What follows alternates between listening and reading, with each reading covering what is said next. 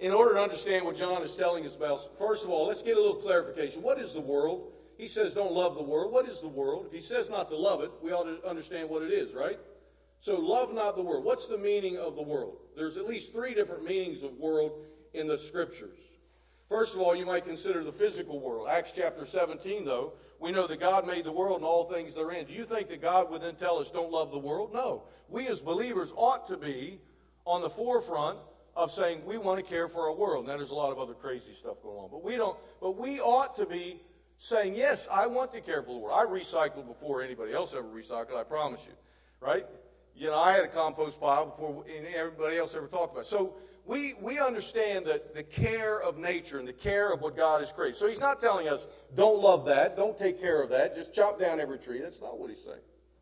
Another concept of the world is humanity and mankind. But we know that God the Father sent the Son to be the Savior of who? So God loved us. He loves people. God would not then tell us we ought to hate certain people, would He? No, absolutely not. So He's not talking about the world He created. He's not talking about the world of people. What is this world that he's saying we ought not to love? Well, back in 1 John chapter 2, it's an invisible world. It's a spiritual system. It's contrary to God and his word. Think about when somebody says they want to they want to talk about the world of sports or they want to talk about the world of religion. The newscast tells you about the world of politics. Don't go there this morning, right? Is that a different planet out there somewhere? That world of sports. Is that a different place? No, it's, it's here, but it's a different system, isn't it? So when you talk about the world of sports, if it's baseball, you have a certain language, certain rules that you follow, right? You understand. If it's a world of football, it's a world of politics, it's a world of whatever else it is, you know there's a certain system to it, right? A certain way of doing things, a certain way of carrying on the conversation about it. When you're immersed in a system, it takes on a whole vocabulary, a way of life of its own. This world that John tells us not to love is a system. It is a particular system. It is the devil's way of doing things. Don't love that. That way the world operates. You cannot allow yourself to be immersed in it and come to love it. What about some of the methods? As you have said, or perhaps you've heard it said before, there is a method to my madness. There's a method to the there's a method to the devil's way of doing things, right? You get that.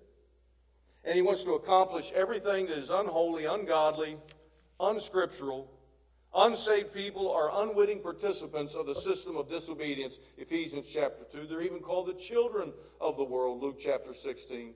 Jesus said, if you were of the world, that's the system of this world. If you were, if you talk like the world, if you act like the world, if you laughed at what the world laughs at, if you engaged in that kind of conversation, the world, Jesus said, the world would what? The world would love you. But why doesn't the world love you? Because you're not of this world. Right? That's what Jesus was telling his followers. And so the world hates you. Well, this then becomes the message we have to understand. You do not operate by this world system. It will be unfair sometimes. It won't seem right sometimes. Why does the squeaky wheel get the grease? Why did they get ahead? David, David declared that in the Psalms, right? Why do my enemies seem to get ahead?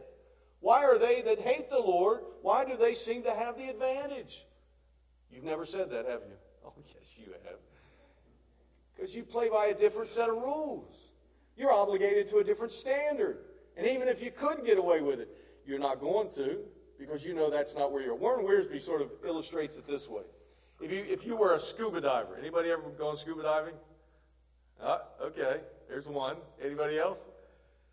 Yep. So when you go on, when you stick your head under the water, you know instantly that's not your world, right? But you enjoy it because you've taken all the right equipment with you to enjoy. This is the world we live in. The world we live in is not our own. Now, there's a lot of beauty and there's a lot of things we can participate in, but you instantly know this is not your home. You need the equipment. Where do you get the equipment from? Hello? God's Word. Thank you very much. Right? You get it from the Word of God. You, you get it from what God has given you to understand. to uh, the, the weapons of spiritual warfare. Were it not for the Holy Spirit, you could not survive this environment. When you clearly understand what this world is, that John is referring to, then you more clearly understand why we cannot love it. You cannot allow yourself to love it. You will suffocate spiritually. You will die. You'll shrivel up, lose the joy, as we'll see in just a moment. So, what is the consequence? You read on, verse 15, let's go back to it. Verse 15 he says, Don't love the world. We know what it is now. We know it's a different system. We don't operate that. But if any man loves the world, what does he say will be the consequence? You love the world? What's not in you? There's a displacement there, right? They're mutually, remember me saying, they're mutually exclusive. So, to the extent that you love the world, guess what you don't love? You don't love God. And to the extent that you love God, guess what you will have less affection for? The things of this world. We can't love the world because of what it does to us as believers. It's clear from John's remark, the end of verse 15, that to the extent you love one, the other is not in you. Verse 17, he goes on to say, if you would love this world, right, that's passing away, what are you losing? You're losing out on the will of God in your life. And when you lose the will of God in your life, you're losing the joy of your salvation. You're not following, you're not obeying, you're not doing what God has called you to do, you're losing the joy of your salvation. So, as old as human history, we've seen it. You, you know it from, from the fall of man. Remember Eve in the garden? Remember that? Where was Adam? Why didn't he say something? Well, so we're not just blaming Eve, but remember Eve in the garden? Remember what happened there? Right? Listen to Genesis 3. Eve saw that the tree was good for food, so it appealed to the, you know, an appetite that she had. That makes sense, right? So, so she had this appetite, and it was pleasant to the eyes, and it was a tree to make one wise. So she saw something appeal to her appetite. She saw something that, that was good in her eyes, and it would make her wise, according to what the devil said. And so she ate it, gave it to her husband. He also ate it. Genesis 3 6. And we see all of that right here in this text. Verse 16, go back to it. For all that is in the world, the what? lust of the flesh. So, so it's a looked like it would satisfy an appetite. The lust of the eyes, so it looked good. Does the devil ever present a temptation that's ugly? No. It's always good looking. So this this something that would satisfy an appetite, something that was good to look at, and it was the pride of life. It would make one wise, as Eve said or thought is not of the Father, but is of the world. So we see the appeal, first of all, to the flesh, the lust of the flesh.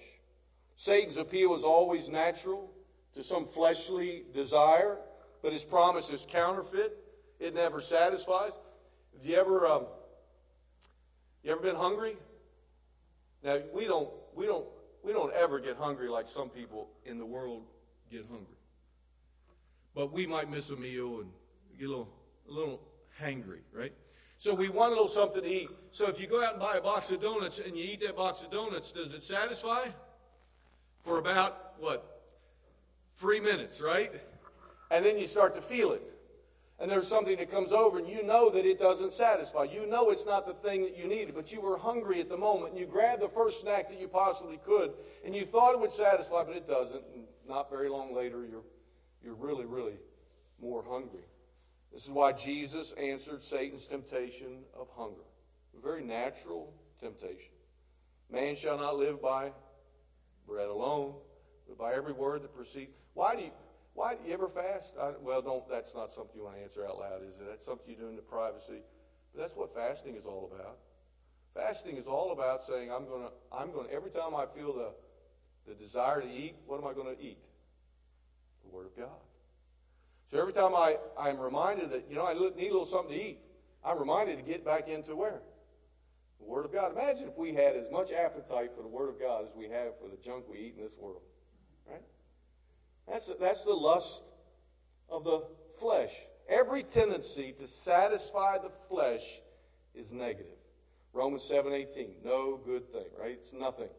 It's unprofitable, John 6. It makes you weak, Philippians 3, which is why Paul said, put on the Lord Jesus Christ. Don't make any provision for the flesh and the lust thereof. Well, the appeal of the flesh. Second device of the world is the attraction of the eyes.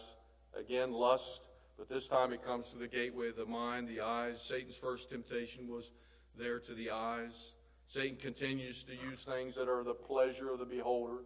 Remember Achan, uh, Joshua? Remember Joshua? Joshua at the battle of Jericho, right? You with me on that? Okay. He is on a march, right? He is he is not going to be defeated. You've seen what just happened, but Achan. What did Achan do?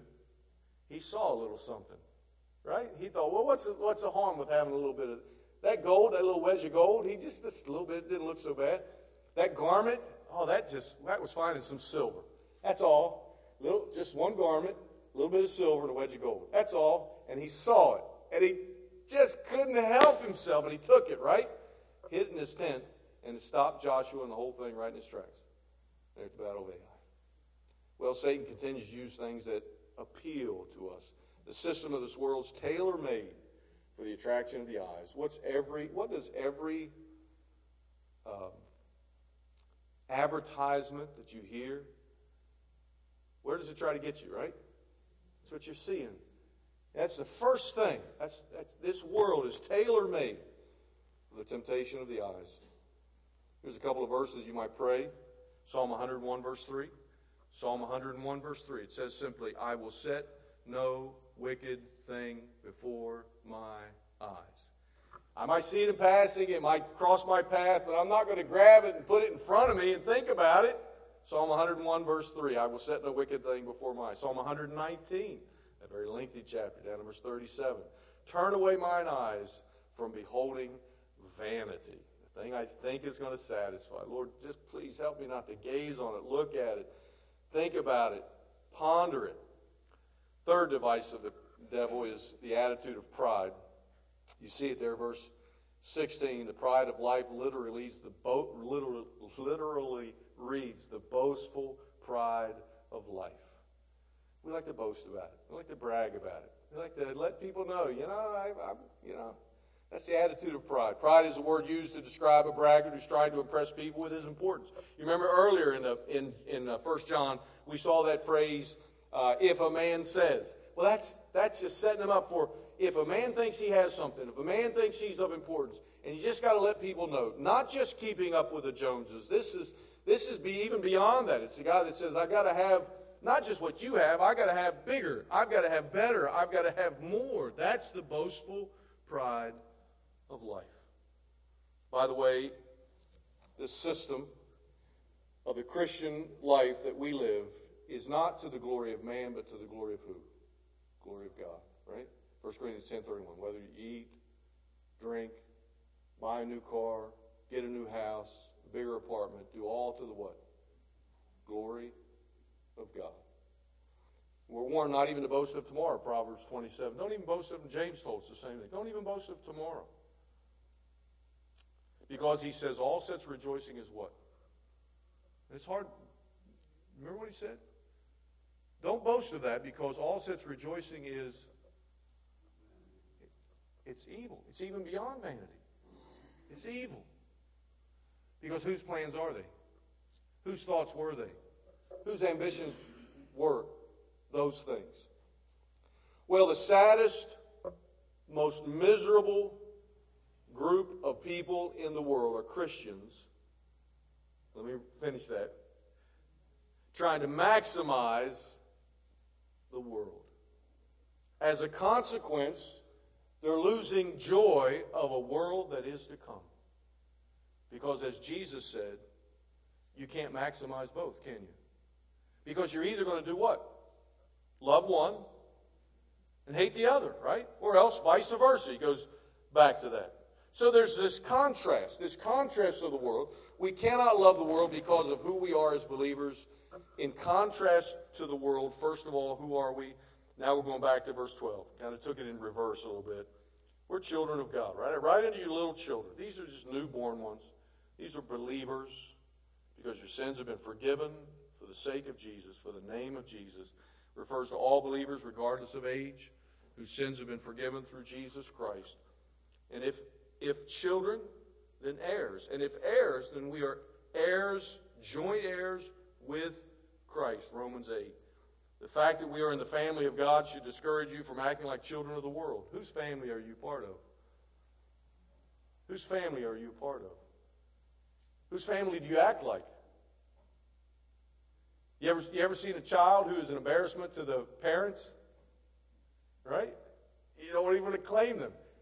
Would God at some time not even want to claim us because of the way we've acted, the attitude we've expressed, the thoughts we've had? Whose family are you a part of?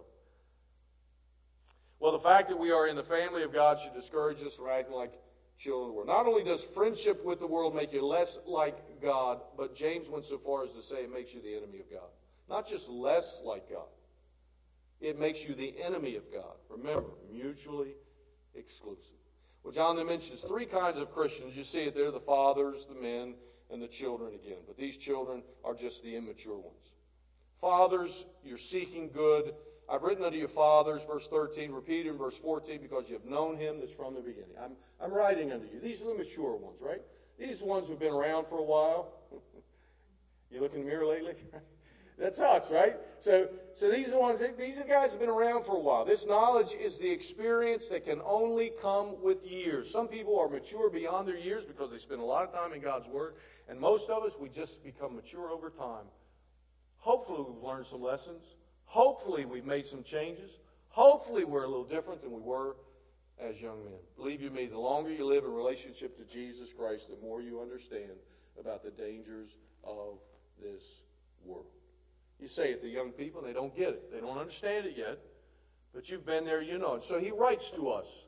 We who have been around, we who've seen some things, experienced some things, perhaps learned some very difficult lesson. The mature man understands this danger. He knows how easily his testimony could be ruined. He could fall back into sin. No person who has ever tasted and seen that the Lord is good ever has an appetite for the junk of this world. It is displaced by the things of God. Well, next John writes unto young men. I call them men of greatness, right? So these fathers of goodness, the men of greatness, conquerors, overcomers, these are the very young, ambitious men that are spending, young men are spending time in the Word of God, young men that you know want to serve God, young men, like that young testimony of a missionary, the young man that comes and gives a testimony at your church, the young men that are so very active. We sometimes say, why is the, why is youth right? It's because we wish we had a little bit of that. Right? So they're so young, they're so ambitious, they, they want to serve the Lord. They have fought the battles with the armor of God. They know what that means, Ephesians 6. They know how to wield the sword of the Spirit, which is what? It's the Word of God. They know how to use it. Yet they're still young men, strong enough to draw the sword, right? In sharp contrast to the world. They're alert, they're vigilant because they know what? They know that the adversary of the devil is like a roaring lion. He's walking about seeking whom he may devour. So that young father isn't willing to let his children be consumed by the world. The young mother isn't willing to give up her children to the stuff of this world. And so they're still young and ambitious and after the things of God. But at any stage of life, at any stage of life, we find immaturity, whether it's old men set in their ways or whether it's young men who react impetuously. And we see these, that's the ones he's referring to at the end of verse 13. I'm writing unto you, little children. You could be an old man, you could be a young man, man or woman, at whatever stage of life, and you might still be a little child because you haven't learned the lessons. These are the immature ones, right? Child of God, you've been around for whatever time, whatever experience, but there's still an immaturity about you. That's who's he, who he's writing to there the, the young ones, the children, people who need to grow in the Lord. I suppose all of us could touch on this a little bit. No, but if at any point we ever say, say or think to ourselves, I've got this. really? You, you mean tell me there's no room for growth in your life? And the more we grow, the more we understand what? The more I need. The less I do know. The only thing I think I've ever come to understand is what I don't know. That's, you know, just, there's just so much more. To respect the Lord more than this world is the beginning of knowledge, right? But fools despise wisdom and instruction. They don't think they need it. They don't think it's for them. It's for the old. It's for the children. It's for somebody else. It's not for me. The point at which you stop growing is the point at which the devil begins to blur the lines between good and evil. That flip side, those mutually exclusive things. And you begin to think to yourself, oh, that'll never happen to me. I know what you're saying, preacher, but it's different in my life. We start thinking those kinds of thoughts. What is the challenge? What is the challenge we face? We must not love the world because it stands in direct opposition to everything we say we believe. Everything we say we believe. The world, you may not believe this. You, you may think, what's, preacher, what are you talking about? The world is in complete opposition to everything you say you believe. It will swallow you up. It will ruin your family. It will take your children. It will ruin your life if at first you begin to doubt that the devil really is all that. Well, we must not love the world. It stands in direct opposition. I'm just going to give you a few little illustrations. For example, time versus eternity. You see it there at the verse 17. The world is what? Passing away. The lust thereof, all these things we talked about that are, but he that does the will of God abides forever. Time now versus eternity to come. Verse 17, the world is passing away. Paul wrote, I reckon that the sufferings of this present time are not worthy to be compared with the glory that shall be revealed in us. Are you convinced of that? Or you're not quite sure the devil is all that, and he's not really after me, and it's not really going to ruin me. I think I can handle this. It's not a big deal. Believers have to keep, keep a light grip, a light grip on the stuff of this world, and be ready to exchange it for things that are yet to come. Only one life, we say. You've heard that. Will soon be past. Only what's done for Christ will last. Just a light grip on the stuff of this world. It's a constant challenge to make the eternal choice and not take matters immediately into our own hands. That's the natural way. I can handle this. I got to do it. For all the world may have to offer, its pleasures of sin are for how long? season, just short lived. When you live for eternity, so many other things find their proper place. Remember what Jesus said in that great sermon, Matthew 6, 5, 6, and 7. Matthew 6, the end of chapter 6. Seek ye first the kingdom of. Seek first the kingdom of God. When? First. First, seek the kingdom of God. And then all these, what things? Things you're worried about. What you're going to wear, where you're going to live, the job you're going to have, then all these things that you're so worried about, that you think you have to take care of, they'll be cared for. They'll find their place. Seek first the kingdom of God and his righteousness, then all these things, all these things will be added unto you. Martyr Jim Elliot, remember, you know that story, the tip of the spear, maybe, or some other book that you've read that about that?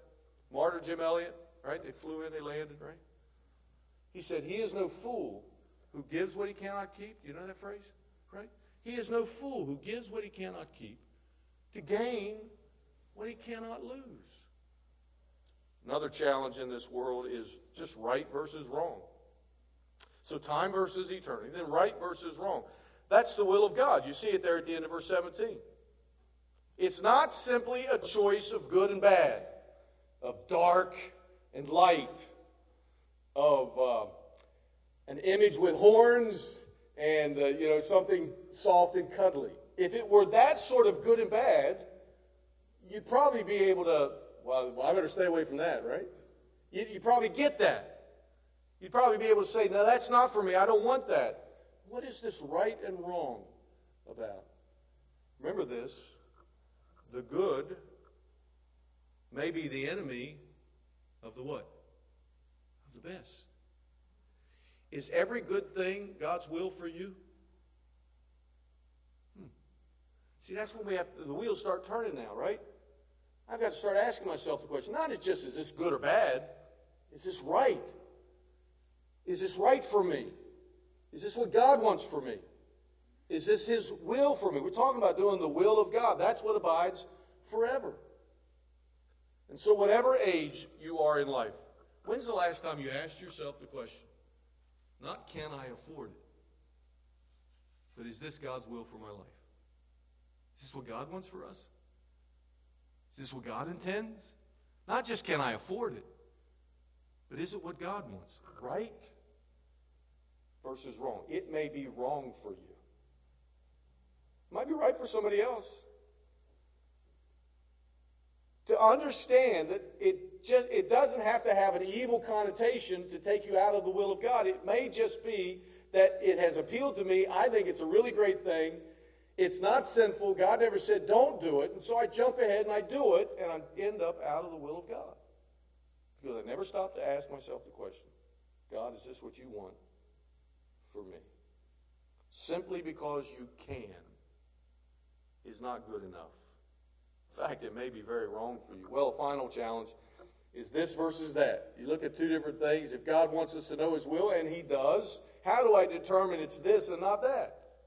And I'll give you just three or four things. May I do that? Then we'll close. Number one is surrender. It begins with surrender. God does not reveal His will to the curious, but to the committed. See, we live in the land of show me, and I might do it. God says, love me, and I'll show you. We got it all backwards. We want God to show us His will. And I'll figure out whether or not I want to do it. We may not say that, but that's, that's the direction we're at. Do you love God enough to know, to be able to say, I know what God wants is best. I don't know what it is, but I know what God wants for me is best. God, I love you. Begin to show your will to me. Reveal your will to me. Because we tend to go off on the fleshly things. Things we think we can figure out. We got it. You know, we can do it. We, we can manage this, and we take off on it on our own. To stop and say, Lord, is this, is this your will for my life? Surrender. And then another one you might look at is circumstance. So you come down the line, and uh, you're not going to put a whole lot of weight on this, but circumstance. Not too heavily in dependence on it, but there's a confirmation that comes. God, I believe you called me like a missionary. Okay? God, I believe you called me to the mission field. Okay? Then you're looking for some confirmation of that, right? So they go off on deputation, raising support, trying to get people, and people begin to see it in their eyes. They be, you, they're getting that response, right? These are circumstances. I've shared my testimony, and people began to respond. That's the confirmation sometimes that we get. So surrender to the will of God. I don't know what it is, but God, God, whatever you want for me, I will follow, I will obey. You lead me, guide me. And so you surrender then to the circumstances of life that begin to lead, not too heavily on that, but then ask God by His Spirit, the Holy Spirit. The Holy Spirit. You've been baptized in the family of God, right? By the Holy Spirit. You have the Holy Spirit. You do that often through prayer. If you can't gain peace, you say, Well, God, I've surrendered to you. Well, God, I think this is what you want me to do. It seems to be, we call that an open door sometimes. God, what is it you want me to do? And we begin to walk through it. And I've prayed about it, but I just can't get any peace about it. And so I just, I prayed. I've asked, Lord, is this what you want from me? And I just can't seem to get any peace about it. He said, no, I guess I better not. Maybe we walk away from it. Dear Christian, you are in the world physically, but you're not of the world spiritually. You ask yourself different questions you approach circumstances in a different way. Are you going to live for things that are now or things that are forever? Paul illustrated 1 Corinthians chapter uh, 3, or yeah, I won't look at it now, but 1 Corinthians chapter 3, he illustrates it with two kinds of building material. Remember those? Wood, hay, stubble. What happens to those? They're gone. i have said this before, I'm sure it takes about an hour for the average home to, to burn to the ground. Everything you have in life can go up like that. Wood, hay, and stubble, or gold, silver, precious stone. Right? Those things are what that's what lasts forever. So two kinds of building. Jesus talked about two different kinds of foundations. What are you building your life on? The sinking sands or the solid rock, right? Two different kinds of building material. Two different kinds of foundations.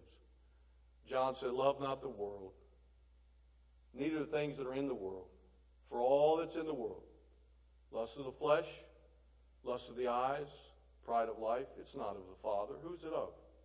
It's of the world. It's of the devil, and probably your desires, because it's so, so easy. It's so easy to say, well, that must be because that feels good, right? Feels right? Let's do it. Do you want to know eternal life? Do you want to know the joy of serving the Lord? It's only in the name of Jesus that we serve. It's only in the name of Jesus that we're saved. Some of us are miserable, miserable people because we say we're saved, but we've never once asked ourselves the question God, is this what you want me to do? Whatever stage I am in life, you, you cannot now say, Well, I've done my part. You can't do that. Because at the moment you say that, the joy of the Lord starts to go like this. No. You still want the joy of the Lord, right? God, is this what you want me to do? Is this where you want me to go? Is this who you want me to talk to? And so those conversations that are random at Wawa, those, those opportunities you have at work, or those opportunities along the way in the store or other places, you now begin to have them because you realize that God is at work in your life. And maybe, maybe there's someone that's among us today and you've never accepted Jesus Christ as your personal Savior. Because I don't want to take it for granted, right? Just because you're in church on the Sunday morning when you could be doing a hundred other things. So I don't want to take it for granted. But do you understand that you're in a world that is going to drag you into the pit of hell? Unless you put your faith and trust in Jesus Christ, you're never going to be able to overcome it. You'll drown like the scuba diver running out of air. You'll, you'll, you'll die. Go to a Christless eternity, and you'll never be good enough. And Jesus will say, Depart from me, ye that work iniquity. I never knew you. You don't know me. You're not of me. You're not of the world. Do you know Jesus? Do you know my Jesus? You continue to ask yourself the question God, is this what you want for me? Is this what you want me to do? Is this where you want me to go? Is this who you want me to talk to? You continue to ask yourself that question. Let's pray together. Lord, we thank you that you lead and guide us in each and every circumstance of life. Thank you, Lord, for this warning about the world. We don't hate people, we don't hate creation. We hate the devil's business, and we're not going to do the devil's bidding. We're going to take a stand. We're not just going to determine the things we hate, we're going to focus on the things we love, the things that draw us closer to you, the things that bring us closer to our ultimate goal. That is to honor and to please you in all things we say and do. Lord, if there's someone here today that's never accepted Jesus Christ as a personal Savior, may they, may they come to the realization today that they're lost, that they need you. They need to ask you to forgive their, of their sins. Come in their life, save them, change them from the children of this world to the children of life and light in Jesus Christ. And I pray this in the name of your Son, Jesus. And amen. If that's